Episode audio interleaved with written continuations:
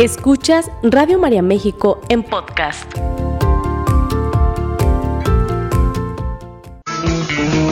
Estás distraído, no sabes dónde estás. Te sientes deprimido por el que pasará, atrapado en el pasado que ya no está.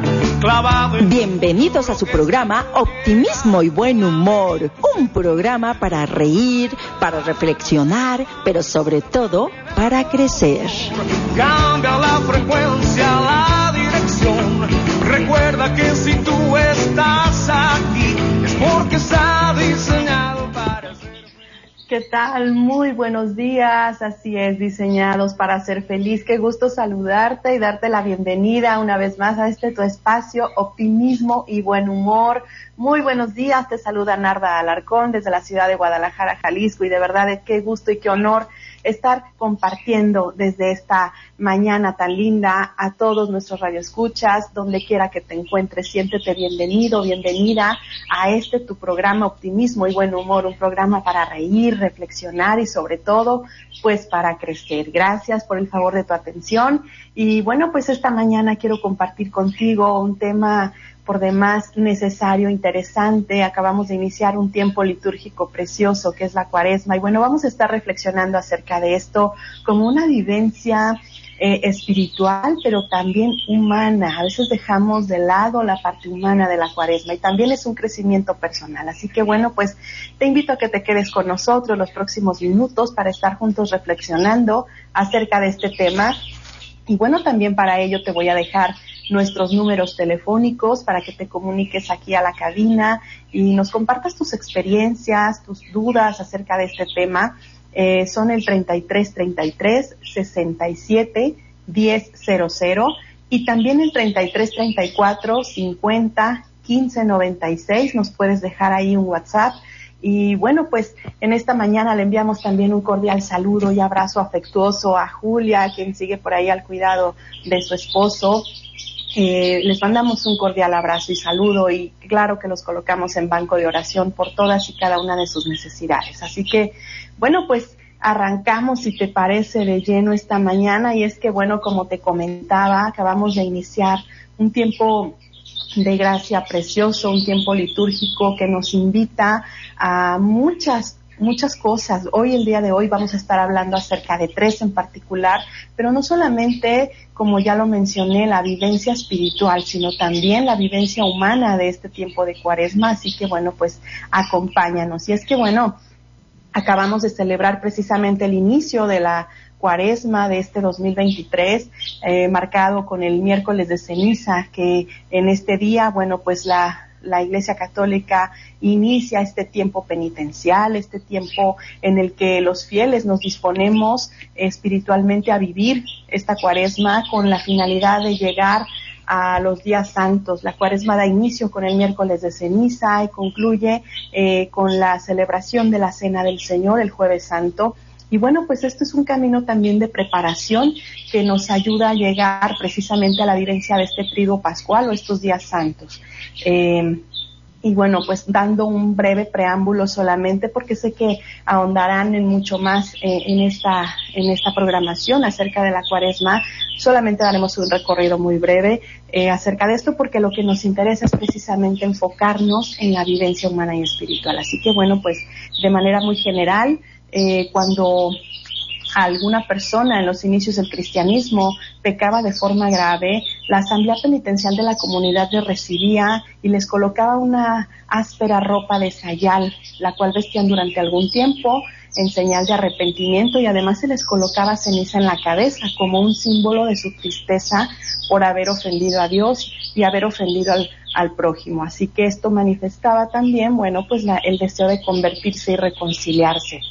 Y bueno, pues es notable también que al pasar del tiempo va sucediendo algo que eh, se denomina un divorcio entre la fe y la vida, ¿no? Estos, eh, todos estos ritos que acompañan nuestra fe, todos estos sacramentales como la ceniza, todos estos hábitos de arrepentimiento, se han ido transformando a lo largo de nuestro tiempo. Hoy, por ejemplo, la cuaresma representa para muchas personas eh, pues vacaciones, sinónimo de reuniones familiares, de comidas eh, que no podemos hacer a lo largo de otro tiempo. Inclusive por ahí personas comentaban, eh, es la temporada donde se comen los más ricos postres, ¿no? Entonces, ciertamente la cuaresma tiene sus peculiaridades en cuanto a, a, la comida, pero también hemos dejado de lado la vivencia verdaderamente esencial de la cuaresma.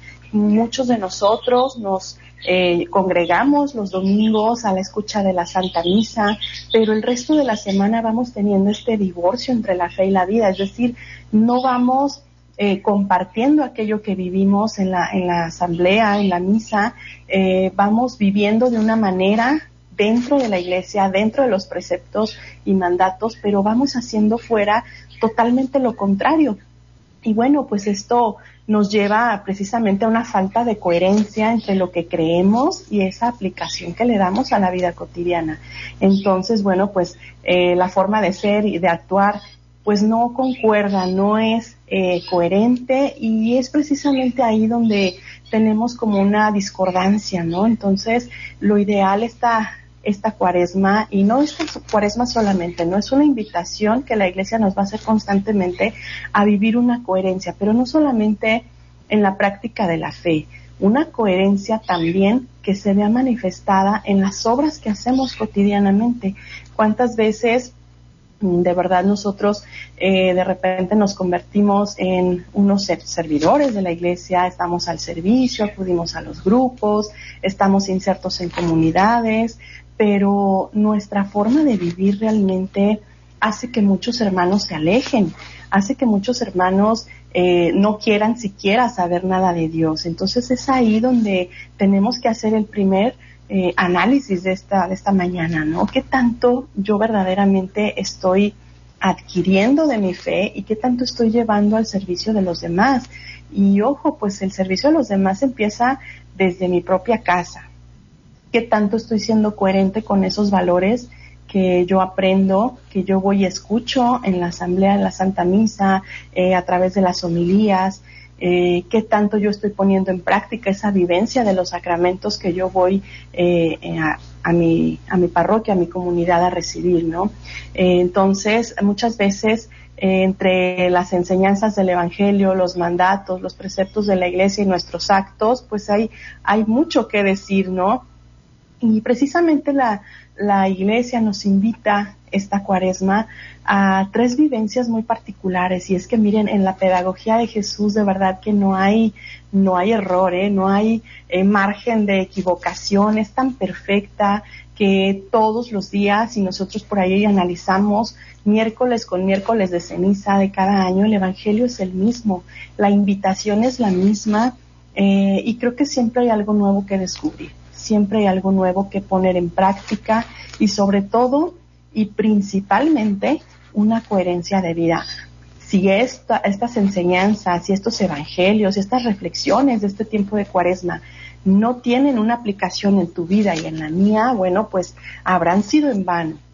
Habrá sido en vano que hayamos dedicado algunas horas de, nuestra vida a escucharlas si no las llevamos a la práctica. ¿sí? Entonces todo aquello que hagamos de sacrificios, de ofrendas, eh, no será nada, no tendrán ningún efecto si no van acompañadas de la entrega íntima de nuestro corazón a los preceptos de la iglesia y a los mandamientos. Así que eh, esta es la primera reflexión que quiero invitarte a que hagas conmigo el día de hoy.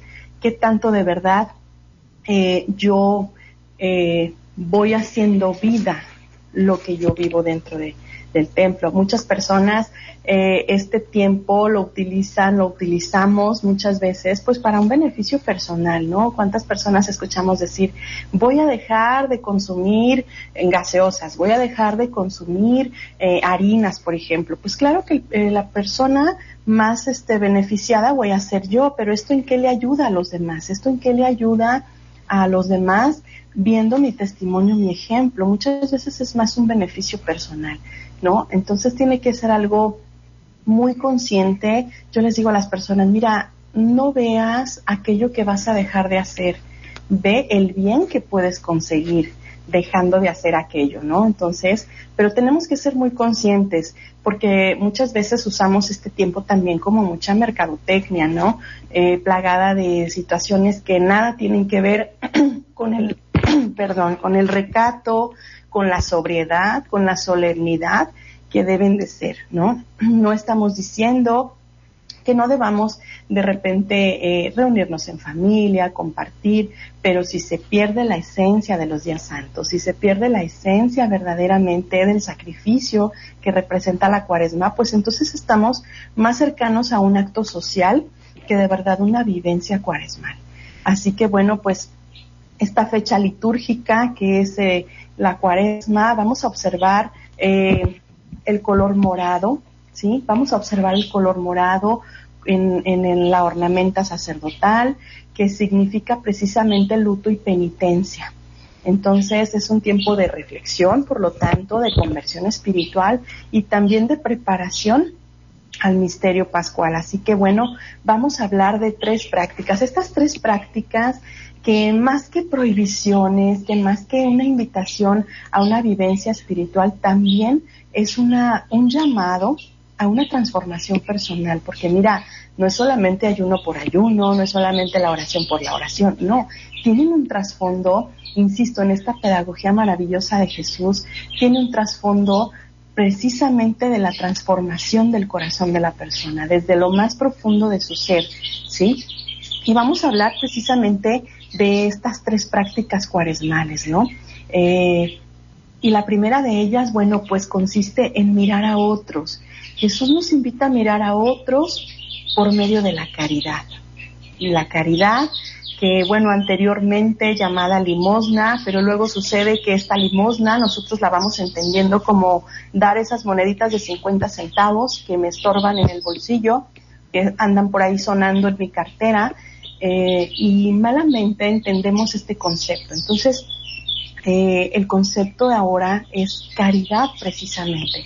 Y caridad no entendida como dar lo que me sobra. Es una virtud, una virtud diría yo, en la que se encuentra precisamente la esencia y el núcleo del cristianismo. Este es el centro de la predicación de Cristo, es el mandato más importante de todo, en donde se centra todo el Evangelio, la caridad, que es esta virtud sobrenatural en la que amamos a Dios sobre todas las cosas y a este prójimo como a nosotros mismos, por amor a Dios, ¿sí? Es esta virtud por excelencia, porque su objetivo es Dios mismo, es alcanzar de Dios su caridad y su misericordia. Entonces, eh, bueno, al hablar de caridad hay que hablar también del amor. El amor no entendido como un sentimiento bonito, ya hemos hablado en otros programas acerca de, de esto del amor, no como un sentimiento bonito o una carga romántica de vida, ¿no? El amor es buscar precisamente el bien del otro a través de estos actos de caridad, estos actos de misericordia, es un don de Dios además, ¿no? Que nos permite, bueno, pues amar en una medida superior a nuestras posibilidades. Así que mira, he aquí la importancia de vivir la caridad esta cuaresma. ¿Sí? Nos permite amar en medida superior a nuestras posibilidades humanas. ¿Cuántas personas, eh, y mira, yo lo escucho muy constantemente en la terapia de pareja, ¿no? Llegan y dicen, es que ya no lo amo, ya no la amo, ya se acabó el amor, ya no siento nada por él, ya no siento nada por ella, reduciendo precisamente este amor a un sentimiento, a una emoción, ¿sí? Precisamente en la práctica de la caridad es donde nosotros vamos a encontrar esa fortaleza para amar a pesar de nuestras limitaciones humanas. ¿Cuántas situaciones en la vida hay que nosotros quisiésemos enfrentar, pero no podemos. Sentimos que es imposible este, salir adelante, sentimos que es imposible que yo pueda perdonar una ofensa, una injuria, una calumnia. Siento que es imposible ver al otro a la, a la cara porque fue o se portó muy mal conmigo, ¿no? Pues precisamente la práctica de la caridad va enfocada a esto, a mirar al otro y a mirarle y a amarle precisamente en una medida superior a nuestras propias posibilidades, porque es Dios mismo quien lo va a amar a través de ti y de mí. Entonces, bueno, no solamente nos permite perfeccionarnos en esta virtud de la caridad, también nos hace crecer en nuestro ser persona. Eh, bueno, pero a ver, yo no entiendo cómo es esto. Yo practico la caridad y con esto estoy amando a Dios y al prójimo, pero a mí en qué me sirve como persona? ¿Yo cómo hago para crecer practicando la caridad? Ah, desde la parte psicológica, que es también un punto importante a reflexionar el día de hoy, la práctica de la caridad nos va a perfeccionar en algo que llamamos empatía y generosidad, ¿sí? Si a mí estos temas de la fe como que no me cuadran, no me gustan, bueno, veámoslo como desde este ángulo, ¿no? ¿A quién no nos interesa crecer en la empatía y crecer en la generosidad? Ser, es que ser generoso eh, puede llevarnos y aportarnos una gran estabilidad emocional, ¿eh? De verdad, veámoslo también no solamente desde la parte espiritual, como esto que la iglesia me obliga. He escuchado, híjole, este término es tremendo. Muchas, muchas personas dicen, es que la iglesia obliga, la iglesia no nos obliga a nada, nos invita como madre y maestra a una vivencia de la coherencia de los mandamientos, ¿no? En libertad y en voluntad, cada uno de nosotros elegimos seguir estos preceptos o desobedecerlos. Sin embargo, mira, cuando nosotros los cumplimos, cuando nosotros practicamos esta caridad, es más lo que tú y yo recibimos que aquello que vamos a dar, de verdad. Por lo tanto, esto nos puede aportar una gran estabilidad emocional por cuanto que hace que nos sintamos mejor con nosotros mismos, alegres por la ayuda prestada y además nos hace ser más empáticos con los problemas y necesidades de los demás. Nos hace que tomemos conciencia sobre lo que nos rodea y que queramos colaborar para paliar un poquito el sufrimiento de otros. Entonces, por eso ser, generosos también nos hace ser más empáticos y comprometidos y esto va transformando una sociedad más justa. Eh, a veces nos quejamos tanto de esta sociedad corrompida, de esta sociedad que tenemos, pero ¿qué estamos haciendo nosotros? Bueno, pues el día de hoy nuestra iglesia nos recuerda que la caridad vivida desde la coherencia nos va a llevar precisamente a crecer como personas, no solamente a crecer en la caridad o a hacerle un favor a otro, a hacerle un favor a la iglesia, hacerle un favor a mi párroco que me pidió un servicio.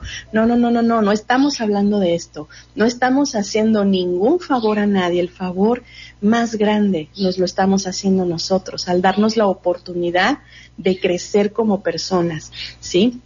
Esto no es algo que podamos decir al azar, esto no es algo que yo esté diciendo en este momento porque se nos ocurrió. Hay estudios que así aparecen, de, así aparecen demostrarlo. Cuando somos solidarios, mira, nuestro cerebro muestra un sentimiento grato de placer mucho mayor al que podemos experimentar cuando nosotros recibimos. Es decir, cuando yo comparto con alguien aquello, eh, incluso de lo que yo tengo, no es que me sobre, ¿no? Comparto un poco de lo que yo tengo con otros. A nivel cerebral hay también un cambio importantísimo que nos hace eh, ser más solidarios y que nos hace también que, que sintamos ese placer, ¿no? Esta serie de neurotransmisores como la dopamina eh, se van generando en esa satisfacción de poder dar a los demás. Entonces no es solamente una práctica espiritual o religiosa, si te das cuenta, ¿no? También nos ayuda muchísimo a crecer como personas. Así que bueno, la generosidad humana no solo debe de ser algo que ofrezcamos de manera puntual, como vemos cuando vemos, por ejemplo, un desastre natural, cuando vemos en la tele una crisis humanitaria, ¿no? Sino que debe de ser una acción que realicemos siempre. Ojalá esta invitación no sea a renovarnos desde la caridad solo por esta cuaresma, solo de aquí al, al jueves santo, solo de aquí al sábado de gloria. No, no, no, sino que sea un hábito instaurado en nosotros de manera permanente. Y esto de verdad, créemelo, nos va a hacer personas más felices, ¿no? Porque eh, el Señor insiste en esta caridad eh, sobria, sin anuncios, sin trompetas, ¿no? Ya lo dice el Evangelio como lo hacen los hipócritas en las calles. Jesús insiste en que al hacer la caridad eh, se haga con mucho cuidado, sin que esta, nos pone este ejemplo maravilloso, sin que tu mano izquierda sepa lo que hace la derecha, ¿no? Y es muy claro al enseñar que es vital que esta caridad quede en secreto. E insisto, no solamente es dar aquello que me sobra, es dar con amor al que lo necesita y en el momento justo. Esta es la caridad cristiana, pero que más allá de una práctica de fe, me ayuda a mí en un crecimiento humano, ¿sí? Mira, te aseguro que después de haber practicado esta caridad, no vamos a ser los mismos, ¿eh? Hay tantas enseñanzas, hay tantas situaciones que se van generando y bueno, pues aunado a esto, Dios no se queda con nada y, nosotros tenemos un Dios generoso por excelencia, ¿no?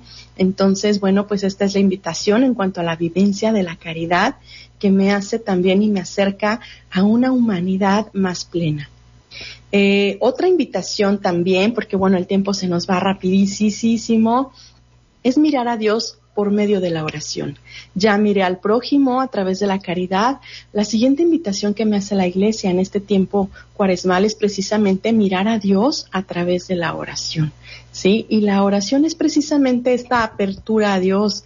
Sin oración, mira, tanto el ayuno como la caridad no se sostendrían. La oración viene siendo precisamente este pilar que va a sostener las otras dos obras a las que nos invita el tiempo cuaresmal, ¿sí?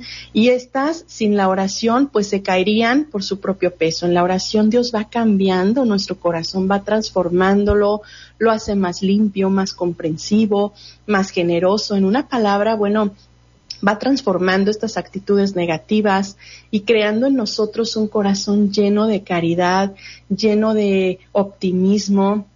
Esto no quiere decir que la persona que se entrega en la oración, que dedica un momentito a la oración, no vaya a tener ningún problema, no vaya a tener ninguna situación difícil en la vida. No, no, no, no estamos diciendo eso. Estamos diciendo que a través de la oración, esta comunicación interior con Dios, es donde vamos encontrando paz, donde vamos encontrando tranquilidad en nuestras vidas y muchas respuestas, porque bueno, la oración es generadora de amor, me induce a esta conversión interior, eh, es, es vigorosa promotora de acción, es decir, la oración íntima con Dios me va a llevar a la acción.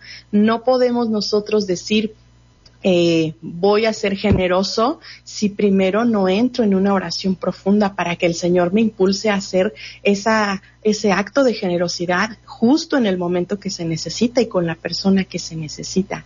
Eh, yo les digo muchas veces a las personas, yo no concibo una relación de amistad, una relación sentimental, en donde solamente te saludes y te despidas, ¿no? Y digas hola y adiós, ya me voy entonces nuestra oración con Dios, porque muchas veces se limita a esto, ¿no? Este, buenos días, Señor, ya me voy, dame tu bendición a Dios. Eh, orar eh, o introducirnos en la oración es mucho más profundo, es mucho más eh, tiempo de, sí, claro, requiere tiempo, requiere dedicación, requiere una apertura total ¿sí? Entonces no podemos cultivar una oración de medio segundo, ¿no? No puede limitarse nuestra oración a solamente pedir y agradecer y buenas noches, ¿no? Abrir el corazón a Dios en la oración es mucho más, es abrir tal y como estamos viviendo, Señor, esta soy yo, este soy yo, estas son mis miserias, estas son mis necesidades, ¿no? Estos son mis problemas. Yo quiero esto, Señor, pero tú qué quieres de mí? Muéstrame el camino, eh, ayúdame, ¿sí? Y te agradezco también. Muchas veces nuestra oración solamente se dedica a pedir, a pedir, a pedir, a pedir y pocas veces recordamos de agradecer. Entonces la oración, eh, en esta oración nosotros recobramos la fuerza para salir victoriosos de tantas acechanzas y tentaciones del mundo. Entonces si nuestra oración es pobre, pues seguramente nuestra fortaleza va a ser pobre, va a ser eh, no tan no nos va a alcanzar, vamos a decirlo así, ¿no? Para tantas acechanzas que vivimos al día. Y bueno, pues ay, ha llegado el momento de hacer una breve pausa. Eh, continuamos con esta reflexión. Volvemos. Sigue escuchando Radio María México en podcast. Gracias, gracias de verdad por continuar con nosotros en tu programa Optimismo y Buen Humor. De verdad, muchísimas gracias por cada uno de tus mensajes. El día de hoy, con mucho gusto y de todo corazón, dejamos en el corazón amoroso de nuestra Madre para que por su intercesión todas tus necesidades sean escuchadas por nuestro Señor. Gracias de verdad. Por acá nos saluda Rosaura Flores. Buenos días.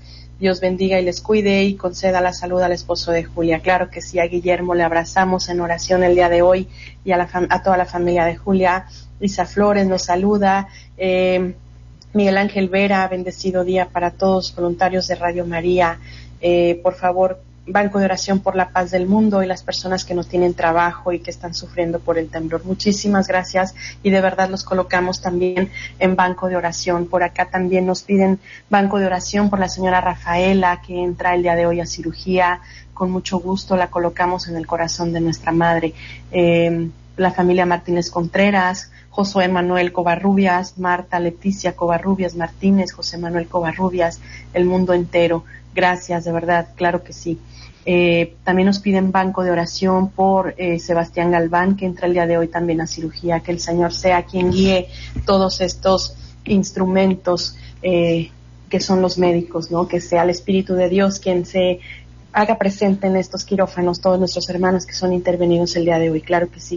Y por cada una de tus necesidades, tus proyectos, tus sueños, eh, las situaciones difíciles que enfrentas y sobre todo porque el día de hoy el Señor nos pueda conceder la gracia para llevar esta cuaresma de la manera más eh, espiritual, digna y profunda posible. Así que bueno, pues también eh, aunque no nos escribas aunque no tengas manera de contactarnos, también a ti que nos estás escuchando, te colocamos en banco de oración.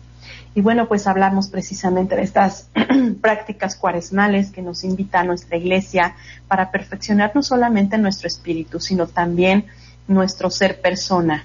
Eh, hablábamos eh, de la mirada hacia los demás a través de la caridad y estábamos reflexionando antes del corte justamente de la oración, mirar a Dios a través de la oración. Y es que bueno, esta oración, eh, tenemos que voltear a ver mucho a nuestro Señor para poder generar en nosotros también esta comunicación interna con nuestro Dios, ¿no? Veamos el ejemplo de Jesús, veámoslo mucho en esta cuaresma. Antes de comenzar su misión salvadora, precisamente nos pone la muestra y se retira 40 días al desierto a prepararse, a orar, estos días con sus noches donde vivió su propia cuaresma, orando al Padre, ayunando y después, bueno, salió repartiendo precisamente estos dones, compasión, amor, ternura, perdón, misericordia. Y este ejemplo debe de estimularnos a imitarle en esta cuaresma, ¿no? Jesús no se retiró por pereza, por miedo, se retiró es a encontrar precisamente esa fortaleza en la comunión con el Padre. Esta es precisamente la invitación. Si en otros momentos de nuestra vida no le dedicamos este tiempo a encontrarnos de corazón a corazón con este Padre amoroso, pues este es el tiempo ideal, porque mira, también la oración lleva un crecimiento personal.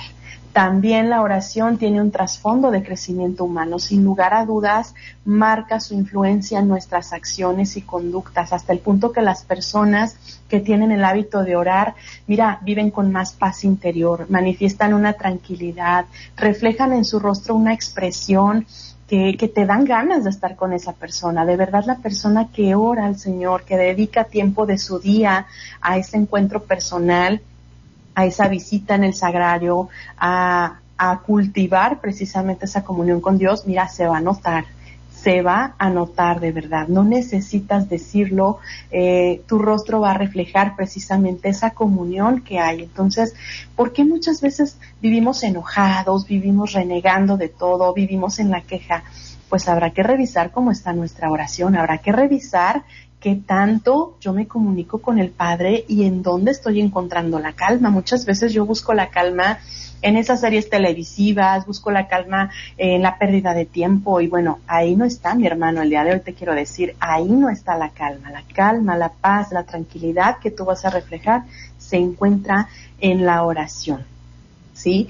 Entonces, bueno, cuando una, cuando una persona practica, empieza a descubrirse a sí misma en la oración, eh, empieza a cultivar un sentimiento ético, se descubre en sus egoísmos, se descubre en su vanidad, en sus desatinos, ¿no? Esto es indispensable para el desarrollo de la personalidad, para la integración de todas estas facultades del ser humano.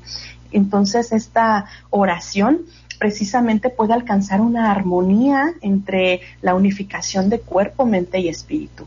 Y la oración nos introduce a una dimensión sobrenatural con Dios. Así lo ha considerado, fíjate también, esto es un estudio científico, ¿eh?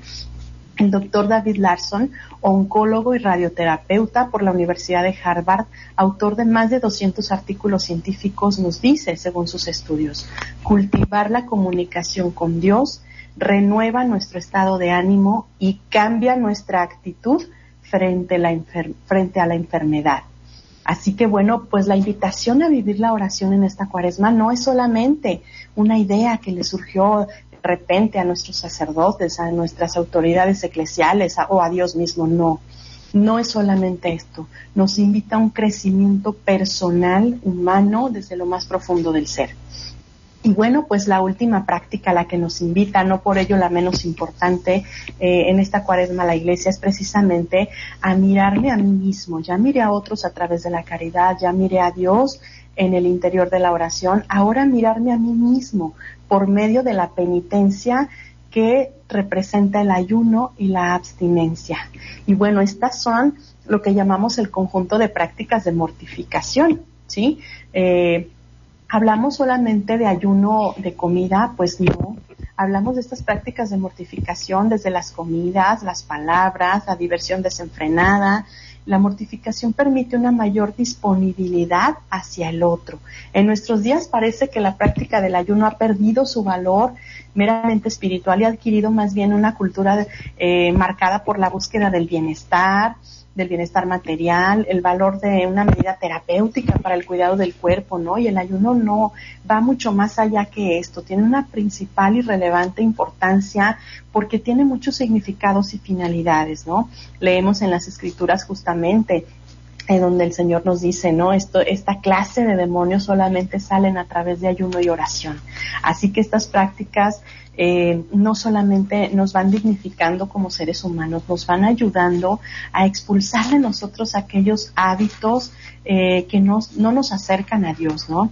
Con el ayuno, de hecho, los creyentes deseamos someternos con toda humildad a Dios, confiando en su bondad y su misericordia. La práctica del ayuno también bueno, pues contribuye eh, a dar unidad a la persona en el cuerpo y en el alma, la ayuda a evitar precisamente eh, estas ocasiones de pecado que las va a haber.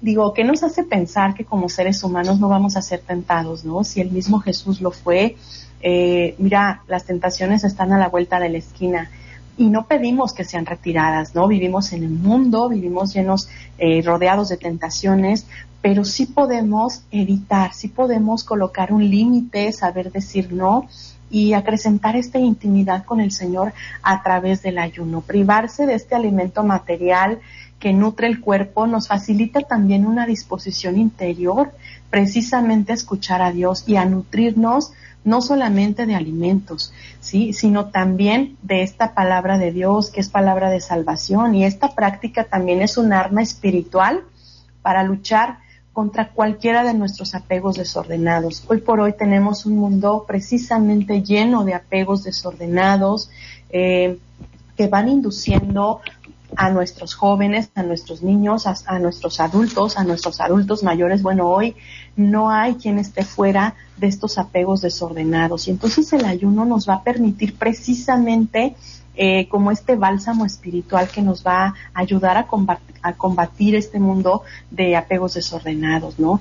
Y no solamente hablamos de un ayuno de alimentos, ¿eh? Que quede bien claro esto no solamente, y sabemos de hecho también que nuestra iglesia no obliga al ayuno a los mayores este, de edad, a las personas enfermas, a quienes realizan un trabajo físico, ni a los menores de edad. Entonces, no solamente podemos dejar de comer, podemos eh, quitar de nuestra vida o ayunar de todo aquello que nos impide acercar nuestro corazón a Dios.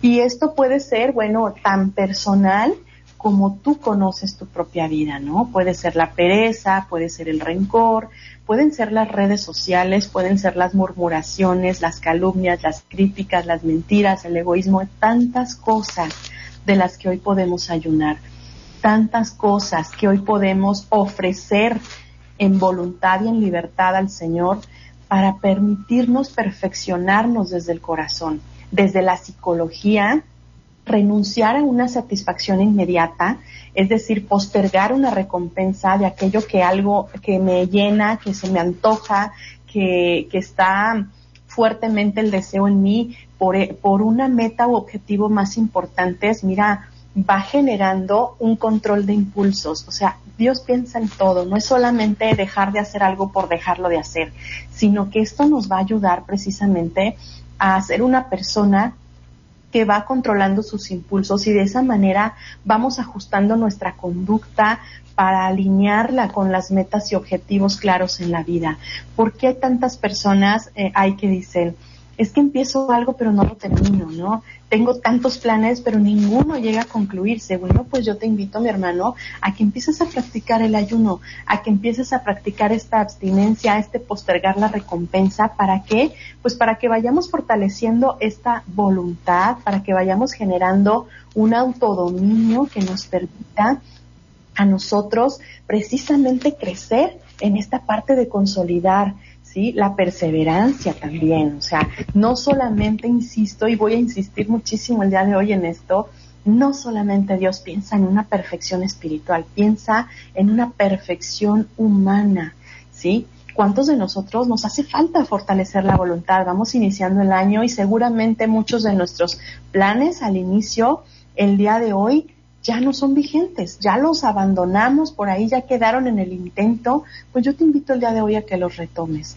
te invito a que voltees a mirarlos y que precisamente a través de esta abstinencia, ¿no? Que nuestra iglesia nos invita a que sea de carne, los, el miércoles de ceniza particularmente, eh, y los viernes de la cuaresma, particularmente el Viernes Santo. Pero no solamente puede ser esto, yo puedo ir adquiriendo un hábito de dejar, eh, no sé, si me vivo tres horas en las redes sociales, pues de dejar, de dejar dos y solamente una, ¿no? Esto sin duda, mira, irá fortaleciendo tu voluntad, irá perfeccionándote en este autodominio. ¿Cuántas personas hoy están rebasadas por sus emociones, están totalmente fuera de, ese autocontrol. Hoy vemos tanta gente desquiciada por las calles, rebasada por las emociones. Pues esta es una invitación para todos nosotros para generar este autocontrol y este autodominio tan importante en el desarrollo de la personalidad. La persona que se puede dominar a sí misma, mira, puede casi que dominar el mundo entero. Así que, bueno, estas prácticas no solamente nos deben de servir durante esta cuaresma. Si esto lo aplicamos en nuestra vida diaria de manera permanente, de verdad que nuestra humanidad, nuestro contexto, nuestras familias serán otras. Invitar a los demás, a los más pequeños, a que también lo hagan en la medida de sus posibilidades, ¿no? Invitar a nuestros niños a que compartan sus juguetes que, que ya no utilizan, ¿no? O si tienen cinco carritos, pues donar dos, ¿no? Y hacerlo con cariño postergarse ciertas recompensas, el postre va a esperar un poquito más. Todo esto va a generar en nosotros también no una imposición, algo que nos va a fortalecer como seres humanos. Eh, por aquí nos saluda también Angélica Fernández de San Luis Potosí, dice, excelente reflexión de mis programas favoritos, Dios con la familia de Julia y con todos, así sea. Muchas gracias Angélica.